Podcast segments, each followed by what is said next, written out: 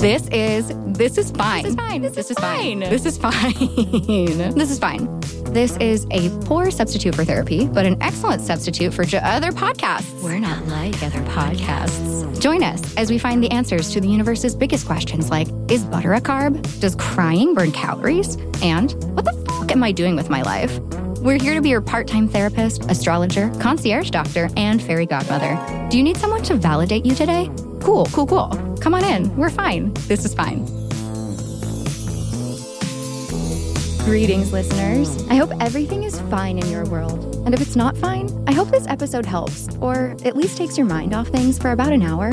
You've made it. You're here. I'm with you. Take a deep breath.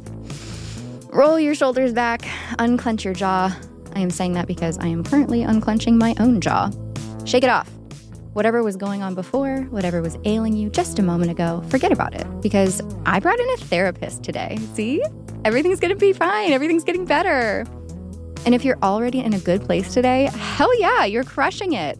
Thanks for spending a good day with us, and I hope our chat makes everything even better.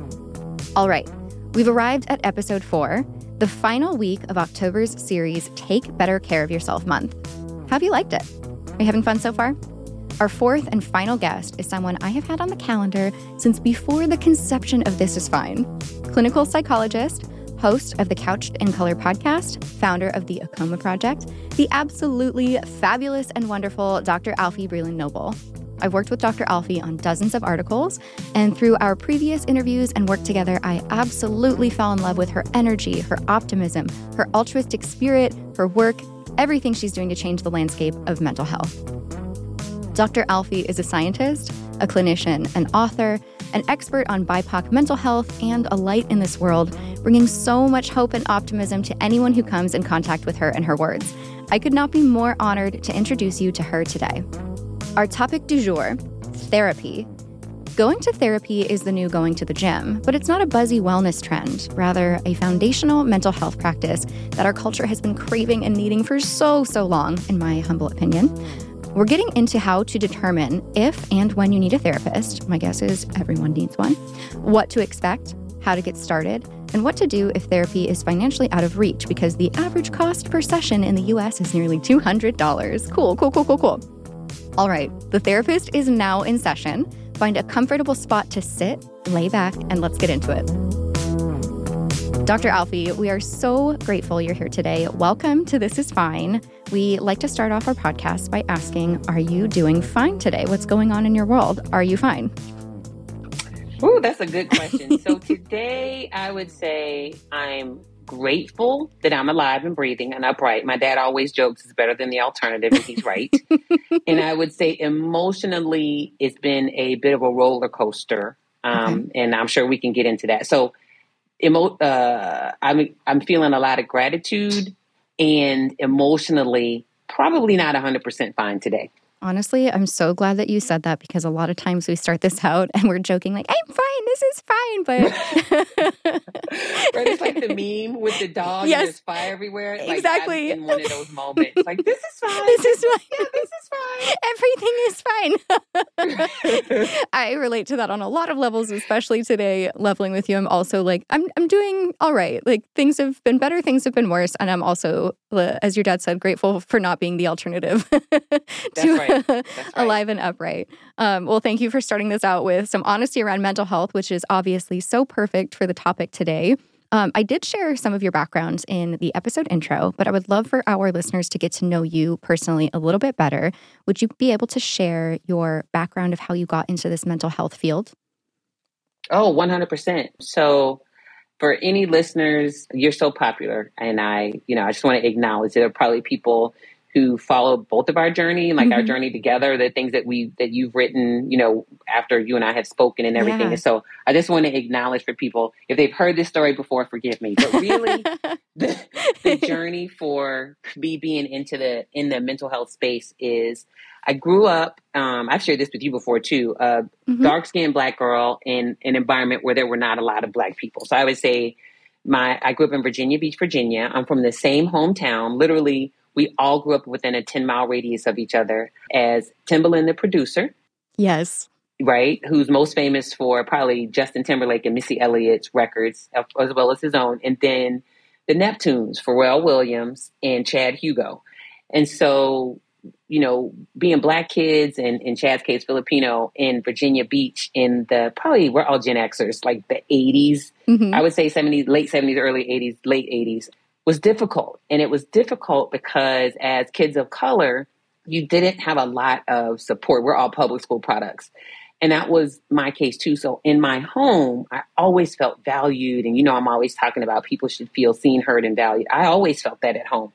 When I got outside the house, definitely not so much, if at all. So whether it was with peers, I had good relationships with peers, um, or whether it was academically, because I was a really uh, high achieving black student, mm-hmm. um, where there were almost never other black students in my classes. It was the same. I used to say eight but every time I try to think of the eighth person, there isn't an eighth person. So I think it was the one or two Filipino kids who were also in those classes with us. There's yeah. seven black kids and two or three Filipino kids who are always the only kids of color in these classrooms of 30 kids. And wow. so it was extremely isolating, right? And I'm sure um, my high school is called Green Run High School. All my friends who went to Green Run, no, Alfiee, we loved you and we thought you were great. I'm sure, right? They would be horrified. But, you know, I and a lot of these other kids of color, we felt isolated. Right. And so that was the beginning of it for me. It was like, where can I go to find some space to have some some doggone peace? And I didn't have it outside. I just didn't have it outside the house. But in the house, I had models. So my mom, who I've shared with many people, it's been 16 years since she passed of pancreatic cancer. I could talk to my mother about literally anything. She used to have this running joke, baby you know, I, I, would pray nothing happened, but you could be a serial killer and I would still love you. And I would pray for you and we would try to forgive you. I love her. Like, there's, nothing, there's, nothing, you could do that would make me stop loving you, right? Like only kind of, you know, I'm joking, but of course, but that oh, my heart. yes, the unconditional love that, and I'm not saying it was perfect, right? There were things that my mom and I butt heads about, but my parents were always, we think you're amazing. We don't care what anybody else thinks. Don't let these folks get you down. Even teachers, they would go to bat for me at school when teachers would be racist and just all kinds of stuff. So I knew what that felt like. Yeah. And I knew that I wanted to feel that.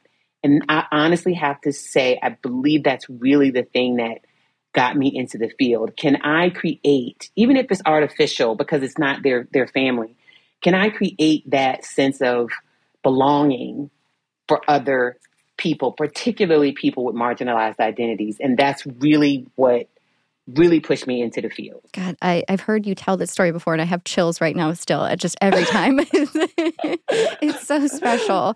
And thank you for opening up more about you, you know the, your personal experience with mental health. I think a lot of people yeah. jump right into their you know clinical and research background, yeah. but you have yeah. such a personal stake in this game.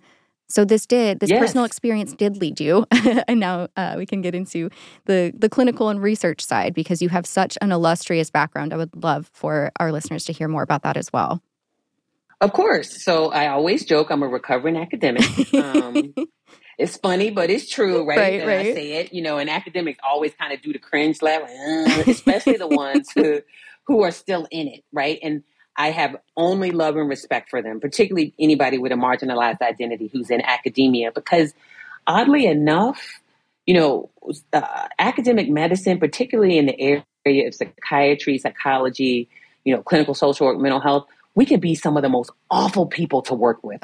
you would think, oh my God, I'm so serious. Like the horror stories that I could tell about the challenges that I and other people like me experienced, which really pushed us outside of traditional academia and led me personally to what I do now with the AAKOMA Project. And so my journey was I have four degrees. Uh, the final degree I earned was a terminal master's degree in it's called a master's of health sciences. So anybody who's in kind of an academic geek like I am, it's basically a master's of public health but it was Duke, and so Duke has to be special. I, you know, I can say that because I, I survived, right? Yes. And they call it a master's. They have they, they don't call it an MPH. It's a Master's of Health Sciences. I'm like, whatever. so it's basically the same thing, right? Yeah. And so my my focus was in clinical trials, and the reason I start there is because I feel like everything else is like very traditional in terms of how I, you know, did my training.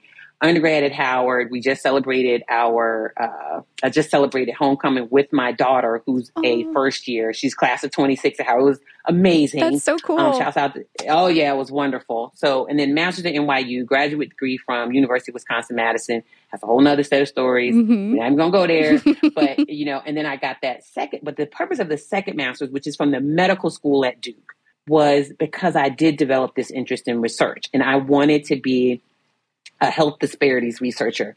And so the course of my career, the arc has really kind of always been the same, like fighting for the underdog, so to speak, fighting for people to amplify voices that have always been there, but that, you know, other folks weren't paying attention to. Right. And so in my case, that ended up being young people of color. And I did all the traditional clinical trials type of work. I worked on large scale clinical trials, you know, all in the space of adolescent mental health.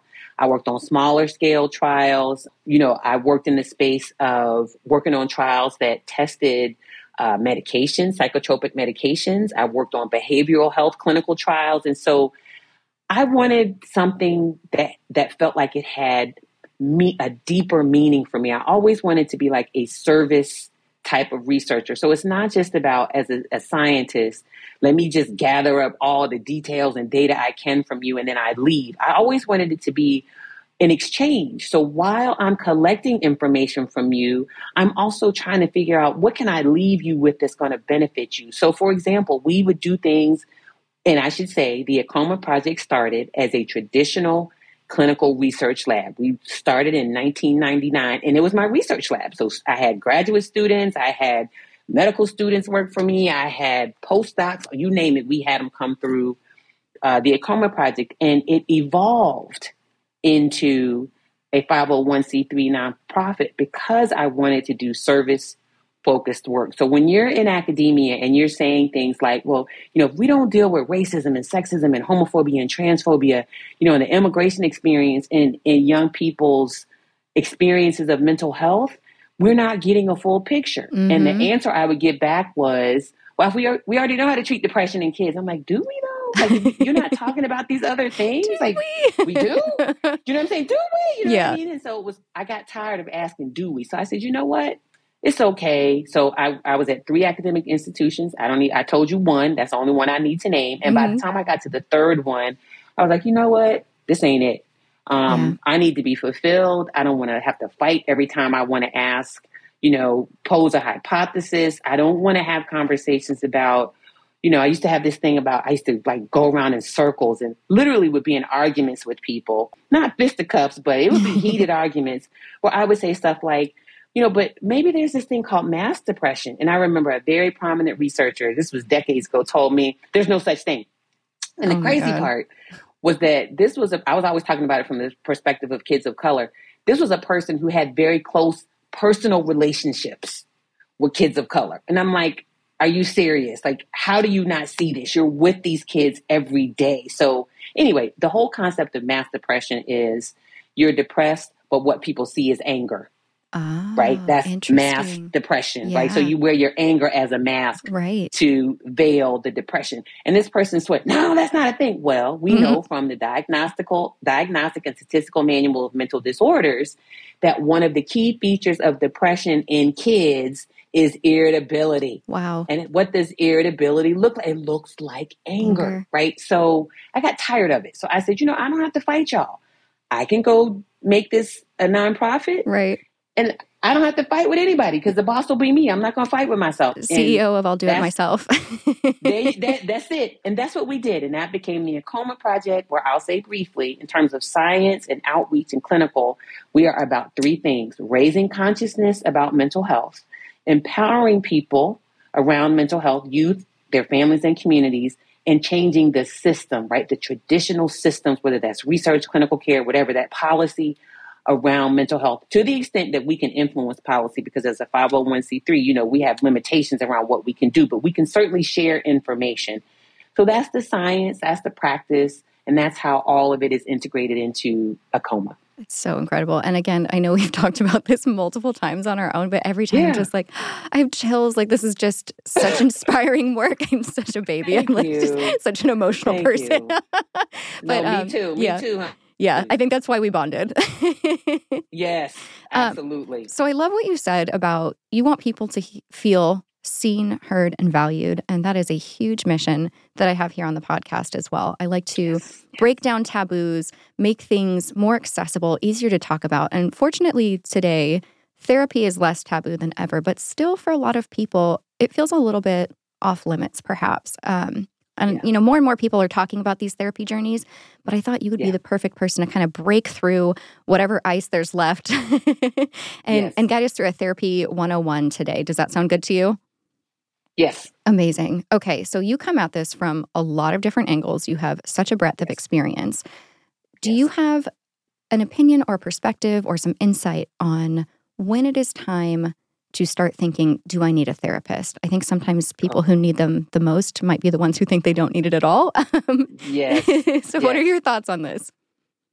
when you start asking the question, it's time to find somebody, Okay. honestly. Because if you didn't, and I won't say that it's a need, Okay. I'm, re- I'm a really, we don't talk about spirituality. You and I have not in the past a lot, but I am a very much a spiritually guided person. And I Mhm. feel like, you know, I'm, I'm one of my favorite movies. I know it's problematic because the stereotypes is Kung Fu Panda, right? yeah. And in Kung Fu Panda, Master Oogway, that's my dude. Like I love Master that. Oogway says, that is that's that's my dude, right? yep. There are no accidents. There, I believe there are no accidents. So if you're in this space where you're thinking, where stuff keeps coming up, you're like, mm, this like the fifth person who said, "Have you ever thought about therapy?" Or Yep. you know, this is the fourth or fifth time I've thought to myself, I wonder if it would help me to talk to somebody. Maybe that's the signal that it's time to look. I think what gets in the way is we still have this stigma, particularly for any kind of marginalized identity. We still have this idea that if I need help with this thing specifically, that means there's something really wrong with me. And we don't have that kind of stigma related to, you know, if I'm, I have a girlfriend when I was growing up, she's anemic, right? So she would get lightheaded, you know, a lot. Mhm. She, you know, she couldn't exert herself too much because of the anemia. But if she got lightheaded, like after a while, she knew, oh yeah, let me go take my iron pills, or you know what I mean. Mhm. I've, you know, I've exerted myself too much, Right. and it was there was no shame in it. She would just go do it. Or if I, my dad is a diabetic, he has diabetes, right? And if he gets lightheaded, he knows he's got to go take a shot, or he needs to take a sugar cube or something Mhm. like that. And there's no not as much stigma. But if we're struggling, and and we could benefit from talking with someone, we have this idea, ooh, there must be something really wrong with me. And you know, in many communities, you've heard me say before, crazy is about a situation. I just started watching Community and I'm kind of obsessed. I've like Ooh. flown through all the seasons. Oh, I need and to it's start so this. good. Okay. Oh, you got to start it. It's, it's wild, but you know, it's a comedy, but it's it's just so out there. Those situations on that sitcom, they're crazy situations. They're just so outside the realm of reality. But we don't call. I always say we don't call people crazy. Crazy is a descriptor for the wildness of a situation. Right. It's never a descriptor for people, but that's the stigma, which, which we call personalized stigma, that we apply to ourselves. So if I could benefit, right, from some emotional support from a, a, a person who's trained, then I must be air quotes crazy. And what Yeah. I try to say to people is everybody could benefit from having somebody to talk to. We don't have to wait until there's something. And even as a trained professional of however many years, there was the early part of my career, I too had this belief that there had to be something really wrong for you to go see some. And I struggled. Right. I had girlfriends, Gen X girlfriends, who were like, "Yeah, girl, I talked to my therapist." I only had one or two of them who did that, and I was like, "Why is she going to therapy? She she's normal." Do you know what I mean? But even I had to unlearn Yes. Those those stigmas. So I I think that's what it is. But if you're thinking about it, it might be time to look into it. Yeah. Pay attention to those little inklings. I, I'm very spiritual Yes. as well. And I feel like when you're getting Yes. those kind of signs, it's like you said, it's not an accident. But what you just said That's about right. like the whole concept of feeling like there's something really wrong or that you're crazy. I was um, rewatching an old episode of Sex in the City where Yeah. everyone is telling, I think it was everyone was telling Carrie to go to therapy. And she was like, that's for crazy people. I'm like, no. That part. That part, yeah. Girl, think about that. Think about that. Oh, and like people Yep. believed that. That uh, I, I don't think that would have fazed anyone watching at the time. Right? Mm-hmm. Like the the mm-hmm. 90s when people were like, "Oh yeah, therapy is not, that's for mm-hmm. crazy people." I mm-hmm. I relate to that on a personal level too. You know, when I went through my own therapy journey, there were certain moments where I was like, "Oh no, like this must mean there's something really wrong with me." So I want to mm-hmm. just take a second to validate anyone who has gone through that or is currently going through that. It's okay and it's not your fault and we have been really culturally conditioned to experience things in that way and that's why we're having conversations like this. That's right. You nailed it. Thank you. so, okay, if you're getting these inklings, if you're, you know, feeling that tug in any sort of way, or maybe someone has brought it up, like maybe this could be helpful, and by some grace of God, you don't take that personally and it feels helpful. Right, that's right. That's right. what about for people who might be in denial? Is there any kind of way? I know that's such a broad question, but is there any way for mm-hmm. people who, you know, haven't had that tug but might actually need to go? Um, would there be a sign that might help them? I don't know. yeah, I I think for folks who are in denial, it is it can be challenging for those around them yeah. to watch the person struggle or to to be impacted by that person's struggles because mm-hmm. that's normally when we push people it's like okay you about to work my last nerve like yeah. you need some help you know what i mean that's generally yes how we come at people and that's not the way you know nobody wants to hear that and i so I think for me, two things. One is I've learned as a bystander, right? Or having people I care about who I'm like, I feel like they could really benefit. Knowing that I might find a way to mention it gently. Right. And that if their response to that is, no, I don't need that, then that's okay. Yeah. Right. Because it's not my job to fix. Yeah. That's it a hard lesson job. to learn. oh, yes, it is. It took me a long time. So it's not my job to fix. It's my job to love and support you and to take care of myself in the process. So if if it's gotten to a point where it's so difficult to be around that person, whoever that person is, that is stressing me out and causing me pain, that's my cue that I need to take a step back and I have to be a person who's self-conscious and self-aware enough to take a step back. Maybe I don't drop them completely, but maybe I text a little less, or maybe yeah. I call a little less, or you know, that's me, you know, practicing and, and modeling self care. So that's from the outsider looking in. For the person who's in it, what I say to people is if you don't know your baseline, if you don't know what it feels like, I had a colleague tell me, I think she practices the Baha'i faith. She talked about coming from a space of neutrality. Mm-hmm. What feels neutral? When when are the times in your life mm. when when you're just neutral? When it's not wonderful you won you know a $20 million lottery or you know I mean? you got that big promotion and it's not awful you just broke up with the person you thought you were going to be partnered with for mm-hmm. the rest of mm-hmm. your life what does neutral feel like yeah and so many of us have no idea what neutral feels like so it's hard to know that we are in denial because we don't know what neutral feels like and wow. so we don't know that we've been in this space of right? Being just not quite right. right. My mom used to say nothing ain't wrong, but something ain't right. You know what I mean? Like I don't know what it is. I don't feel right. Yeah. We don't know what that feels like because that feels air quotes normal. Right. I'm used to feeling off kilter. I'm used yeah. to feeling agitated or angry or sad or whatever it is, or I'm like just bouncing off the walls all the time. I don't know what neutral is for me. So for me, it is always trying to share the message of you can take the time to try to understand what your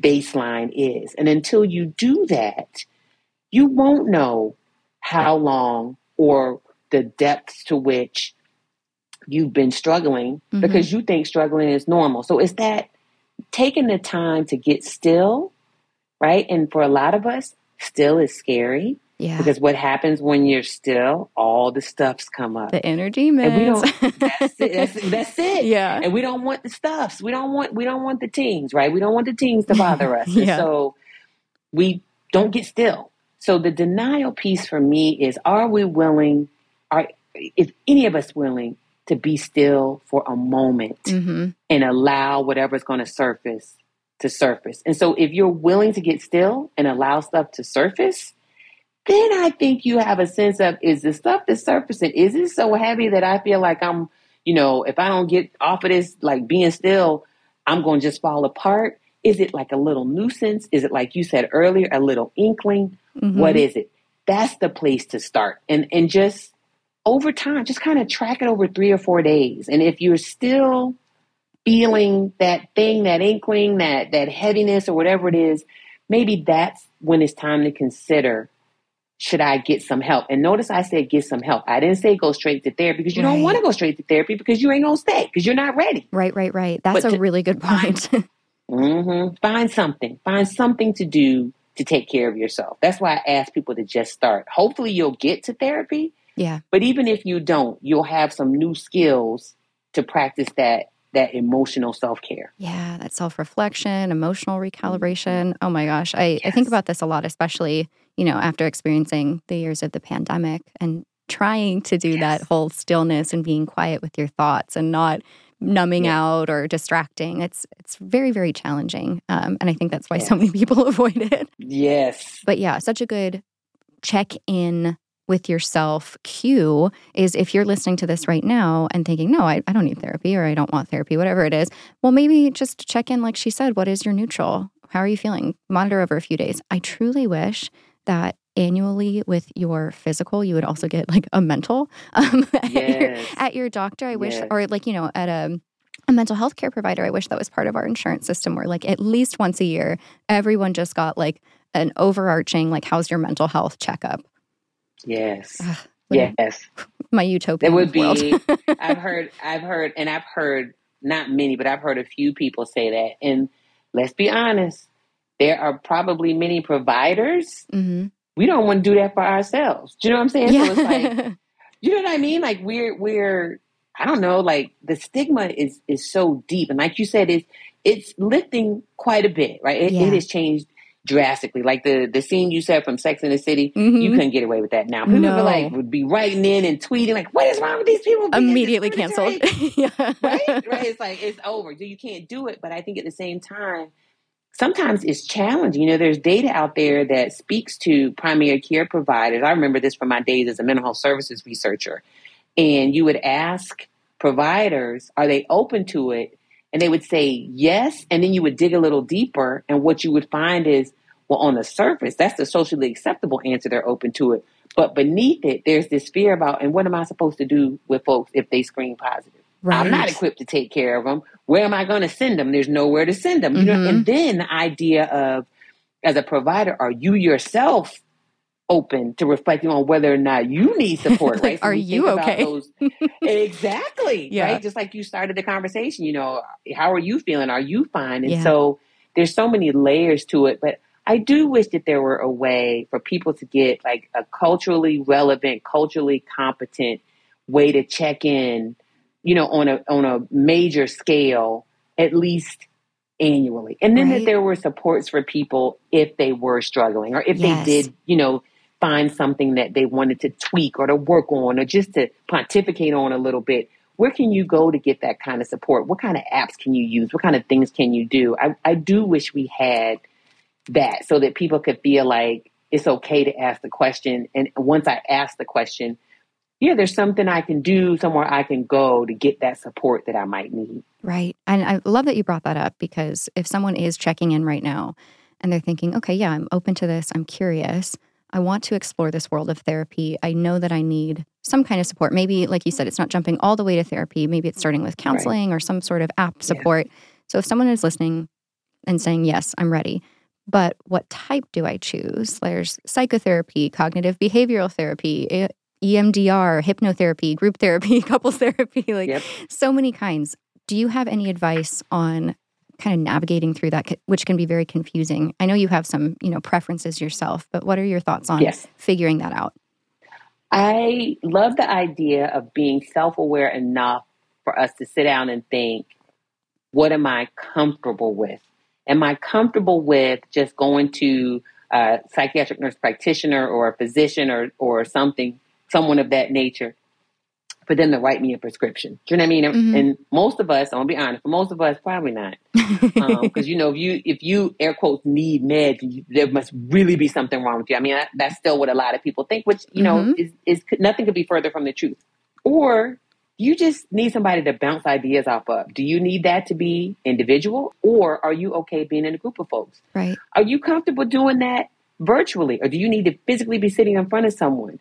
Do you want 15 or 20 minutes of this? Or do you want like an hour of this? How often? So I think it's what do you know about yourself and how can you apply what you know about yourself to getting this help? Right. I think if you start there, it's just literally it's just a quick self-assessment. So I would, you know, for example, would say, you know, for someone who has a really short attention span, maybe you don't dive in on, you know, psychodynamic psychotherapy immediately. Maybe you or psychoanalysis because that's takes a long time. Mm-hmm. Do you know what I mm-hmm. mean? Maybe you or you don't want to think about the past. You want to deal with what's happening right now. My job is stressing me out. I need some help on how to deal with this coworker who was working my last nerve, who was like triggering my anxiety. Do you know what I mean? Maybe mm-hmm. it's that. And so once you know that, you have two or three key things that you know you want to kind of at least try to work out or focus on or stuff that you need help with. That's your guidance for what kind of help you need. Maybe you just are experiencing a lot of stress and you just need some tools for how to reduce your stress. Stress. Start with an app. Get online and say the best stress reduction tools, right? You can find an app that way. If you're like, mm, yeah, app is okay, but I know I'm not going to stick with it if it's just me. Mm-hmm. Okay, I need I need a person. Do you want a coach? You somebody to coach you on some stuff, or are you ready to really dive into something a little more clinical in terms of you know emotional well being and mental health? It, it really is just starting with that self assessment and calibrating what you seek out based on your self assessment. I'll give you one quick, really, really quick tool. Some folks I really love that I think is not advertising for them, but I do think they have an idea of how to help people. This group called Project Healthy Minds. Okay. Carson Daly is one of their board members. He, I adore Carson. He's mm-hmm. the sweetest human being in the world and very open about his own mental health journey. And it was founded by another guy I adore. I just love him. His name is Phil Schermer. And what they have is what they call a marketplace. You literally can download their app or go to their website answer a few questions, just like you and I were just talking yeah. about, and they will it will pop up. Well, have you thought about this or this or this or this? Wow. Do you know what I mean? Like an app or a coach or you know yeah. what I mean? A mental health professional or you know that kind of thing. I think that's an example of a place to start because in this type of society that we're in, it's sort of like it, you know, it needs to be at your fingertips. Mm-hmm. It needs to like crunch crunch the the data quickly yep. and spit out some ideas. Because you know, people don't know where to go. There's so many different right. things, different kinds of doctors, and do you want meds or not? Or you know, there's so many ways to it. But do you want something holistic, right? And so, mm-hmm. are you a mm-hmm. religious person? Do you want a pastoral counselor? So I think it really it has to start with a self assessment. My thing is always going to come back to self assessment. Yep. If you're capable of doing a self assessment, that should be your guidance because that's the thing calibrating it to your assessment of who you are. At least, you know, I'm not saying you got to do all this deep thinking, but you know, do I have a long attention span or short? Like right. start there. Inventory. Or, you know, that's it. Do a inventory and calibrate it to those top two or three things that rise, you know, to the top of your self inventory. I think that's where you can start. I love that you brought up that app because as you were saying this, I was like, gosh, I wish there was an app or a site where you could just answer a few questions. There you go. it exists. That is amazing. And that is actually something I'm going to explore because, like you said, this is such a nuanced thing. And I think, you know, one of the differences between treating quote unquote physical health versus mental health, even though I, I do feel that they're one and the same. But, you know, the mm-hmm. traditional, like quote unquote Western medicine versus mental health treatment, like you were saying, the doctor has to know exactly what to prescribe and how much. And it's very like structured and prescriptive and uh, mm-hmm. quantitative versus mm-hmm. mental health is so qualitative and mm-hmm. nuanced and personalized. And that kind of doesn't really fit into the structure that we're used to with treatment. So, this is something, like you said, take that inventory, even if it is a very simple inventory, because there are so many types of therapy and counseling and coaching that um, it can feel a little bit overwhelming, like walking into a store with like too many clothing choices. Yes. yes, yes, Now that is my dream. Too many clothing choices, my nightmare. right. right. Is the grocery store yep. where it's just like I just completely get overwhelmed. I like yes. structure and I like order, right? And yep. so the grocery store with you know, a thousand different kinds of cream cheese. I'm like, no, no, no, no. no I'm out. Give me my Philly Philly cream cheese, yeah. and that's all I want. Where is that? Right. right? Give that's me the one thing. that's right. We have that's so much right. in common. It's great. I like we'll walk into a store, get overwhelmed, and immediately like 180 and walk out Girl. of the store. Listen, online grocery shopping is my best friend. Yes. It's like, oh my gosh. especially because I can click like refill your cart with the stuff you ordered before. I do that too. That's all I need. Oh my god. Girl, I, I- listen, yes. that's my best friend. Every Friday, um, Amazon's like, all right, we added your usual things to your cart. I'm like, thank you so much. Yes, ma'am. There's Yes. no stress on me. That's right. Put them at the door, ring the doorbell, Yep. keep it moving. Now send me a picture that you drop them off. Amazon Prime. Let's go. Yes. We're out here living me. living the same dream. I love that so much. That is a mental health practice, right? We're just yes, yes. we're eradicating it that is. that stressor from our lives. That's right. Oh my That's gosh. right. Okay, so speaking of feeling overwhelmed, great segue. Finding a therapist or an app can feel a little daunting, especially I mentioned in the intro, the average cost of a session with a psychologist, psychiatrist is just about $200, regardless of what state you're Mhm. in. That's like the national average. That in and of itself can feel overwhelming. Mhm, And not everyone has insurance, and a lot of providers aren't even on insurance. mhm. Do you have advice for navigating this part of the step? Because finding the therapist or the app, I guess, you know, get what it's get healthy minds, get healthy mind Yeah. is, is Project. Healthy Mind. Project Healthy Minds. Thank Mhm. you. Yes. hmm I know that would be one way, but if someone's like, okay, well, I, I'm just trying to find a therapist near me, hmm uh, that can be a little daunting, especially when you're dealing with perhaps a mental health crisis. You're already going through, you know, Mhm. crippling anxiety, really severe depression, perhaps a, a Mhm. bipolar mood swing or episode. hmm Um, do you have any tips on navigating that, getting that started? So, you know, yes, uh, the the direct answer to the question is we do have 988, right? And oh, yeah. we have to use 988 for crisis. So if you're in a crisis Mhm. and you can't get to an ER or you're not, you feel safe enough that you're not going to hurt yourself, hmm right? Because if you feel like you're going to hurt yourself, please go to the ER. Like Yeah. just go to the ER. That you know that I have to say that. Um, I, and it's important. You you need help Yeah. You need support. I should say it that way. I think if you feel safe enough, but you you know like it, you, it's super heightened emotions, like you're upset, but not to the point where you want to hurt yourself or hurt somebody else. Right. That's where things like 988 and crisis text line come in. I'm on the board. I'm actually sit on the board of crisis text line. So full Amazing. disclosure. And so, you know, 988 it's basically crisis text line for like everybody, right? And so if you hit that 988, it can point you to a person in the immediate short term, I think either via phone or via text to help you go from what we often call hot to cool, right? So if you're hot, you're Mhm. like in that crisis. And then cool is or to warm is like okay, you're you've come down a little bit from that crisis mode and, and you can be okay until somebody can get to you or until you can get to be with a loved one to help keep you safe or that kind of thing. So I think 988 is your like go to or the ER. That's the crisis. But if you're in a place where you're like, I'm functioning, but I really need this help, Yeah. I think that's when you and you have internet access or you have Wi-Fi access. I think that's when you start to get on some very clear, directed types of sites. And so I would say, you know, for people from the LGBTQ community, globally speaking, you have like the Trevor Project. I think they have a hotline. I know they have a directory.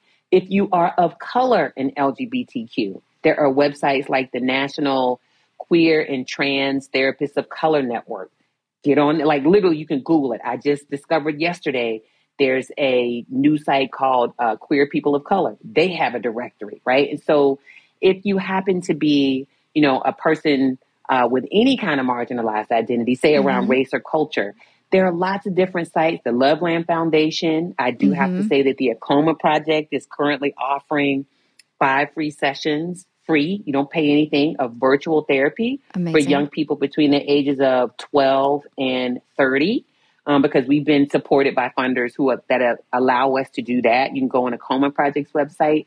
So there are lots of, of organizations that are providing like free therapy funds where they have a open Mhm. registration and they close it and you know once you get in they'll place you with someone um, but i think you also have things like uh, psychology today find a therapist Mhm. i actually think it's called findatherapist.com Yep. you can search by zip code, type of insurance, you know, their specialty. Do they identify as working with with specific populations? hmm So I think it's if you feel functional enough to to take the time to look and you're not in an immediate crisis, that's where you go to look to get some information. I think it's, you know, people can just Google, find a psychotherapist near me or find a therapist near me and start there. But, you know, what I don't want people to do is just sit and not do anything. Right. So you have some options, right? You have these crisis options, and then you have places you can search. So that's what I would encourage people to do is just, you know, you can sit on your phone and be on the subway or the metro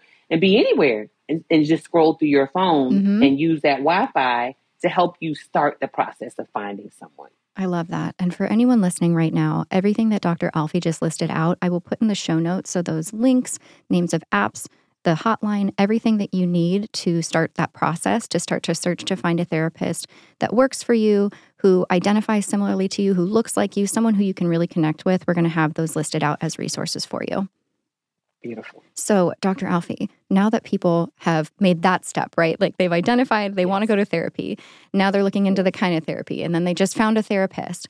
They've never been to therapy before. What can someone expect from a therapy session, kind of generally speaking, if they're nervous and just want to be put at ease, like this, it's all going to be okay kind of energy? yeah.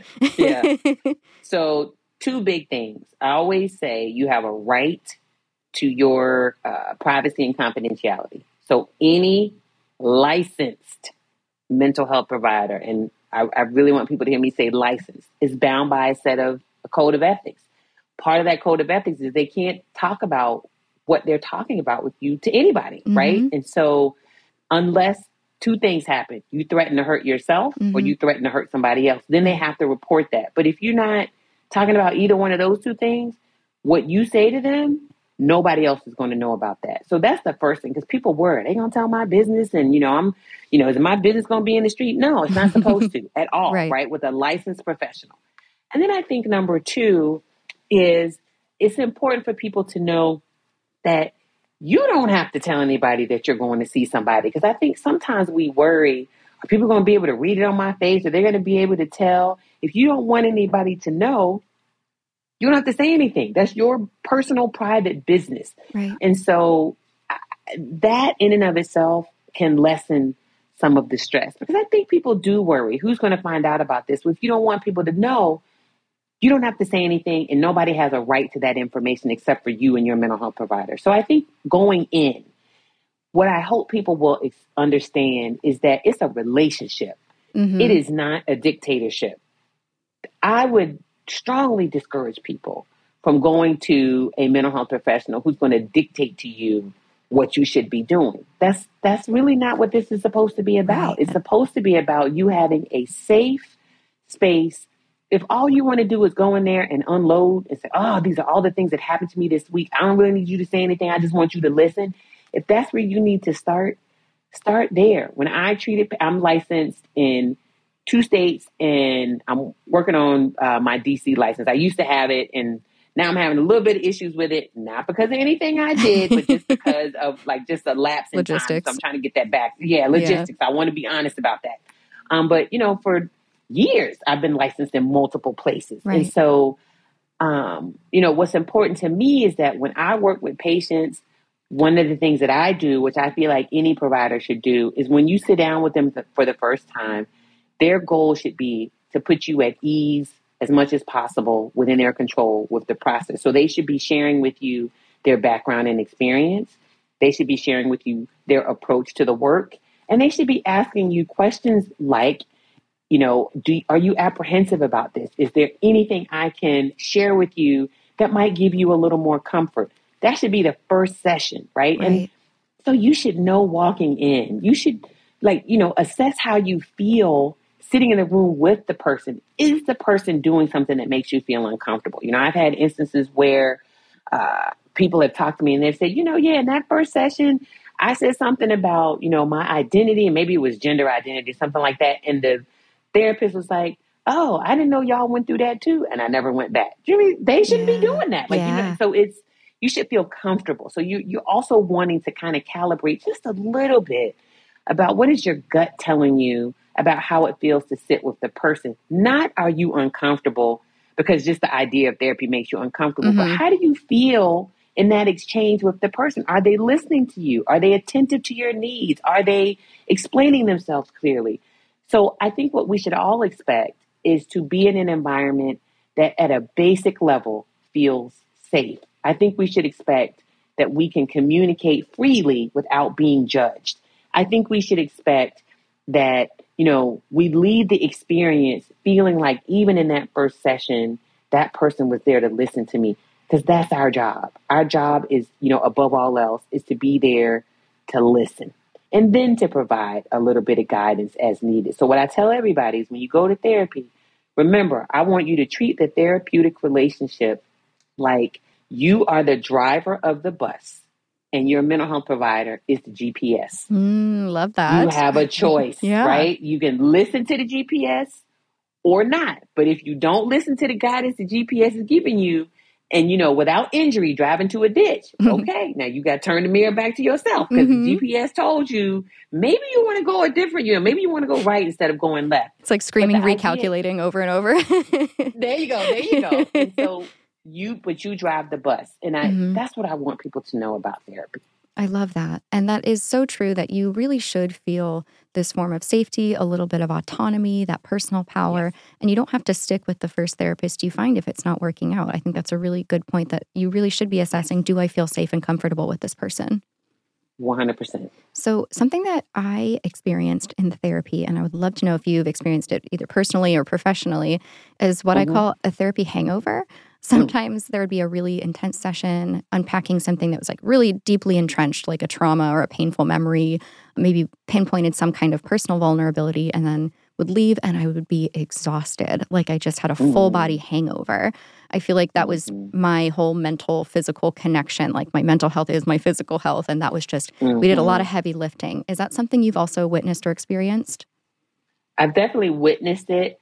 I think my experience has been the opposite that I've left ah. sessions and just felt like the weight of the world was off my back. Just elated. That's yes, like, oh, I had no idea that this thing was connected to when I was 14 in junior high school. Do you know what I'm saying? Like, yeah. I had no idea. Or yeah. I had no idea it was okay to say that you love your parents, but you don't. True story that you don't like everything that they do. Like I yeah. felt like that was like blasphemy. Like you betrayal. you don't love stuff. Yeah. Yeah, totally. You, and I'm Catholic too, girl. You mm-hmm. know, I don't yes. know You're not supposed to not like stuff that they do, right? So, but I've definitely had the experience with working with patients where they've come back and been like, you know, like it, like it's, it's almost like to be continued. Yeah. As soon as they sit down, they're like, "No, we're gonna pick up from last week because you said such and such, and that just broke me open and I just have not been able to, you know what I mean, like mm-hmm. function since then and it's been so heavy and da da da da. And can, can we dive into that? And I think we should expect that. Yeah. Right. What what other space in your life do you get to have a hopefully neutral third party, right? Help you uncover or unlock or discover something that has really been sitting with you sort of unaddressed or mm-hmm. unattended or unexplained for like maybe years, maybe decades. Yeah. Right. And so it makes sense that when you crack it open, think about it like this you have a pot and a, a pot of boiling water, and you put a lid on it. The bubbles bubble up under that lid because all that heat gets trapped. When you take the lid off, what happens? All that steam yeah. comes out. It's got to go somewhere because that water is changing form. It's the same thing with stuff that we carry inside us. There's this great book. I've not read the whole thing, so I'm gonna be honest about that. Um, the the author's name is Resmaa Menakem, and he talks about I think it's called um, Grandmother's Hands, and he talks about how we carry trauma and these experiences in our body. Right? Yeah. There's another. You probably know the name. I can't remember it, but it's like I don't know, your body carries trauma. That's totally yeah, I'm just is, like stored trauma. Like I don't know. yeah, yeah, exactly. Yeah. And so that's the idea. So whether it's a tiny trauma or a huge trauma, mm-hmm. it's still trauma, right? Trauma is just that experience of being exposed to that inordinately big stressor for you, and it's all relative, right? So right. trauma is about that experience, right? So it makes sense that you might leave therapy with that ther- therapeutic hangover. And if you're doing the work, that's what you should expect. Yeah. That there are going to be times, hopefully it's not every time, but mm-hmm. there are mm-hmm. going to be times when you have that experience. And the the if there if there is a positive, it is that you have done some really serious work to support yourself by illuminating and shining a light on that thing that you've been carrying. Yeah, I love that. It is like you've done some big work and then you kind of heal Yeah. from that and then you get back to Yeah. those elated sessions. Kind of like when you work out, right? Sometimes you go to a That's right. workout and you're just, you know, high on endorphins. And then sometimes you do a really Yes. heavy workout and you're like, oh my God, I can't sit down on the toilet. My legs hurt so bad. exactly. Exactly. so Exactly. that is the therapy hangover in my mind. so yeah, just something Yes. that I kind of wish I knew ahead of time was, you know, sometimes if you are unearthing those, you know, stored traumas and those harder things, Mhm. it sometimes doesn't feel good coming back out. Mhm. but uh, you, you got to kind of clean that out to uh, stitch the the clean wound, if that makes sense. To, to, right. to no, heal. that makes sense. Yeah. Um, so if you are in therapy already, and perhaps not speaking from too much experience, but maybe your therapist is retiring or you're moving or you decided that, you know, the relationship is not working out the way you wanted it to. Finding a new therapist and going back on the whole process might feel daunting. Do you have thoughts on how to find you know, I guess this would be going back to what we just talked about, but kind of going back to the Mhm. drawing board. So I think the single most important thing I can say is give yourself the space and time that you need to make the transition. Mm, yes. I that's so important to me because how you do the transition is just as important as the actual transition itself. Because if you rush into, well, I found this new person, let me just run over there, hmm it may not be the best fit, right? But if you wait too long, you might deprive yourself of an opportunity to continue the momentum you had, you know, from that prior mental health provider. So giving yourself the space and time that you need to make a healthy transition, whatever Mhm. that is for you.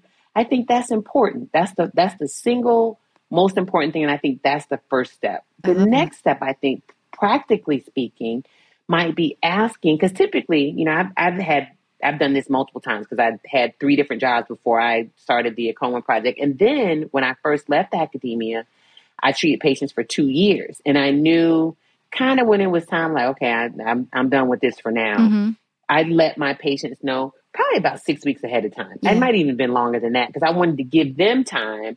One to to because some of those folks I have been working with, literally, I had some I've been working with for five, six years. Wow. Yeah. And so you just being respectful of their need to process what it feels like to be losing this person who's been an integral part of your life for so long, to give them recommendations on people they might pivot to, that kind of thing. So I think it is also important to allow yourself, I feel like this is really important to say, time to grieve. Yeah. It's like Because you dating. may need- Yes. Yeah. you may need to grieve the loss of that relationship. Mhm. So that time and space to heal, to make the transition is important.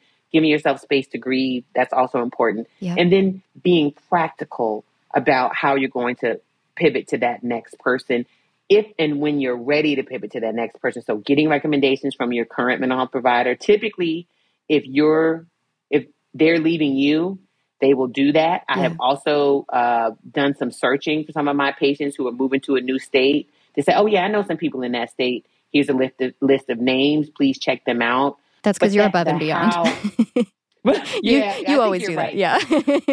yes, I think I think That's, you're right. I'm like, right. that's I not super it. normal. I feel like you're really going the extra No. mile for your patients. right.